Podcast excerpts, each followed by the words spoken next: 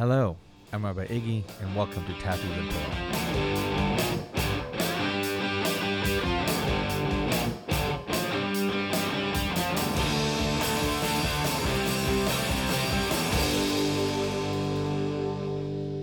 Hi, welcome back to another episode of Tattoos and Torah. I'm Rabbi Iggy out of the Tshuva Center.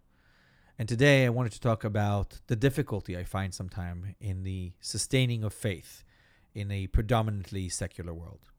Spirituality is what I'm talking about, and I also want to talk about surrender, which is a big concept both in spirituality and in recovery. As a spiritual person, as a spiritual leader, I strive to find spirituality, and I've created a community around me of people that help me do that.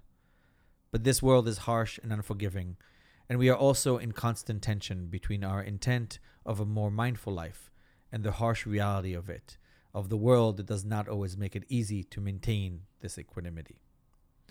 So let's start with some basics. How do I define spirituality? Where is God? And most importantly, how do I surrender to my higher power? In one of my favorite books, Lonely Man of Faith, by Rabbi Yosef Dov Soloveitchik, he examines some of what I'm talking about. The book itself has been a great influence on me since I was very young. The premise of the book is this. If you read the Bible closely, you will find that in the first two chapters of the story, there are two creation stories that tell different stories about how Adam, and in fact Eve too, were created. These two Adams, Adam one and Adam two, let's call them, from their creation represent two different approaches. In his book, Soloveitchik, also known as The Rav, examines these two Adams and their roles, their attitudes, and their gifts in life. They are indeed both created in God's own image. Remember that. We will get back to that later. In our story, Adam the first is commanded to dominate the earth. Adam the second, on the other hand, is placed in the Garden of Eden. His role not quite clear as yet. Adam the first is a sophisticated, capable, secular figure, while Adam the second is essentially spiritual in nature. This interpretation of the disparity is a purposeful paradox, since we know that really there's only one Adam in the end. This paradox is essential to human nature. We are constantly torn between worldly concerns and spiritual fulfillment. I'm sure you can start seeing where I'm going with this. This tension is hard and difficult, and perhaps because of that, faith, surrender, spirituality, spiritual growth is hard, but it was always meant to be this way. This may come as comfort to some and hardship to others. For some, it validates the difficulty that they are feeling with the subject. And that's how I felt when I read this many years ago. It rang true to me. It still does. Faith, God, spiritual quest, my attempts at creating meaning in my life is never easy, still to this day. And for some, this might be discouraging. But we all know, nothing that's worth anything in life is ever easy. So spirituality is hard to achieve. Why? Because it's not an asset. It's not a room you can be at. It's a discipline, a way of life, one that has to be balanced with the material world. They cannot be one without the other. Many, of course, confuse spirituality with religion. Organized religion is one way to spirituality, but it is not, in my opinion, the best way, nor is it the only way. Faith, spirituality, surrender refers rather to a state of submissiveness to the higher power. Don't get tripped over this word. We'll get to it. It's much more complex of an issue, this submissiveness, surrender, spirituality. And I'll try and make it a little simpler. Surrender, Soloveitchik writes as well, says, when humble man makes a moment of recoil and lets himself be confronted and defeated by a higher and truer being. You see, we never really know God or higher power. We create metaphors, we try and understand, try and make meaning of it. In this attempt, we create a paradox again. We need to believe in something that cannot be understood by us. We are in constant state of looking for something that can't be found. This creates somewhat of an existential despair, since we never really fully know God, and I don't believe that we can.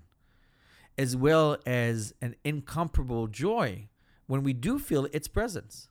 Great moments of being connected, of inspiration, aha moments, God-shot moments, birth of a child, great beauty, falling in love, et cetera, et cetera. But faith in the in-between moments, the majority of our life, waiting between feeling such moments of joy and trying to hold on to hope and attempting to connect or understand, is lonely because it cannot effectively communicate or sustain the tension between the divine and the day-to-day grime. In plain words, it hurts to not know, to be in between, so we ignore it or try and distract ourselves. It is part of this hole in one's soul that we talk about. Not wanting to live in this loneliness, which is different, of course, than being alone, means the sense of self that tries and understands one's purpose, but stares into a world that does not always answer back.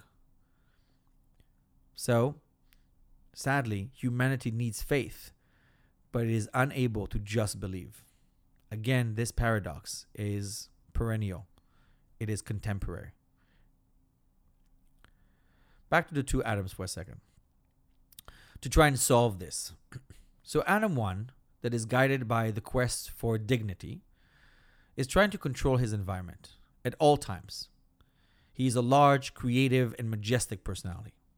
The world can be conquered and mastered by him. That's what he tries to do. Everything has a utility. Adam the second, he wants redemption. He wants tshuva. He wants connection. He wants to understand and control over himself, not the world. He is humble and submissive, but yearns for an intimate relationship with his higher power, with the universe, with his purpose, and with his fellow man, in order to overcome his sense of incompetence, perhaps, feelings of self-doubt, of low self-worth, of low self-esteem, feelings that we all feel all the time as well. Well, a lot of us. I don't know if everybody, of course. Our goal in our surrender, in finding spirituality and faith, is exemplified by these two tensions in each of us.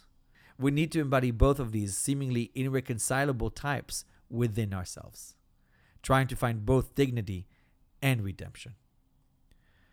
To use our usual both and metaphor instead of either or, to step away from the binary as always, we of course are both atoms, or find both atoms within us.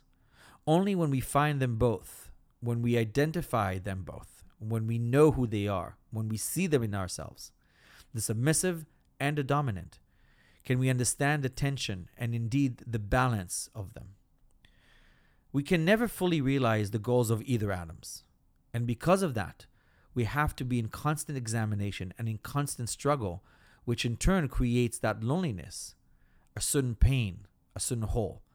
Soloveitchik calls it ontological loneliness, ontological meaning relating to the existence. You might think, how exhausting, how sad. But I say also how freeing to know that this feeling inside, this sense of not sure about my purpose, is built into us, all of us. It is the core of the human condition. It binds us all. We all feel it, every single person you see. Surrender is acknowledging this and allowing us to channel our Adam two. Adam one in us wants us to conquer and understand. Adam two allows us to say, I'm here. How can I serve? What can I learn? Lest you see him as a miserable man. He is not. Adam two is where my uniqueness comes from. Through Adam two, we allow ourselves to say, I am not in control. I have to be part of the world and not try to dominate it. I need to learn from my mistakes. I need to fail forward, not to waste the potential lesson. You see, if dignity is discovered at the summit of success, redemption is in the depth of the crisis and failure. I can only find that redemption in my surrender. I can only grow from my surrender. My Adam two, my very human existence. I let go of my fears of judgment. I let go of my fears of other people's judgment and my own. I let go of my shame and my guilt, because who has not failed? Everybody has Adam two in them. Everyone. If you've been listening to this podcast, you know that I've said before that I don't think God cares. I think God is preoccupied with itself. And the overflow of that occupation with itself is the divinity we experience, the goodness we experience, the inspiration we experience, the overflow of Him thinking about Himself. You also heard me say that if God does not care, I must. That is my credo. When humanity is created in the same chapters we're talking about with the atoms, it says that man was created in God's image. Every person in God's image. Betsalmo, Betsalmenu, Betselem. So when I want to see God, I look at you. In your eyes, in your face, in your existence. That is where God is in this world. Want to talk to God? Talk to a person. Connect. It makes it easy to surrender because you are surrendered to the self in a way. You're surrendering to yourself in a way, to the same self that you see reflected in somebody else. Surrender for many is hard because they think it's capitulation, losing a battle. But in fact, it's the opposite. It's allowing us, as we said, to take a step back and be confronted by a higher power every day. The power of the human condition, our shared vulnerability, emphasis on shared. That feeling we get when we understand that in our loneliness, we are not alone, in fact. As always, mutual vulnerability fosters closeness. Okay, let's get practical for a bit. Here are a few ways to see it and practice some of it. Food. The most common blessing over food in the Jewish liturgy is Hamotzi, right? Blessed are you, Adonai, our God, King of the universe, who brings forth bread from the earth. Hamotzi lechem min haaretz. Even as a kid, I wondered, does God bring forth bread from the earth? Shouldn't the prayer say, Hamotzi lechem min hamakolet? Shouldn't it say, right, He who brings forth bread from the bakery, from the store? My grandfather didn't like that at all. Bread comes from a bakery, I said as a kid. Bread has to be made, we know. Grains grow in the ground, and they have to be harvested, processed, et cetera, et cetera. So why do we acknowledge God and not human beings as the ones who are responsible for bringing forth the bread that we eat? Why? Because we invite God into this. We decide that, yes, we work to make the bread, work really hard, but we don't want to take all the credit. We want to leave some room for the magic.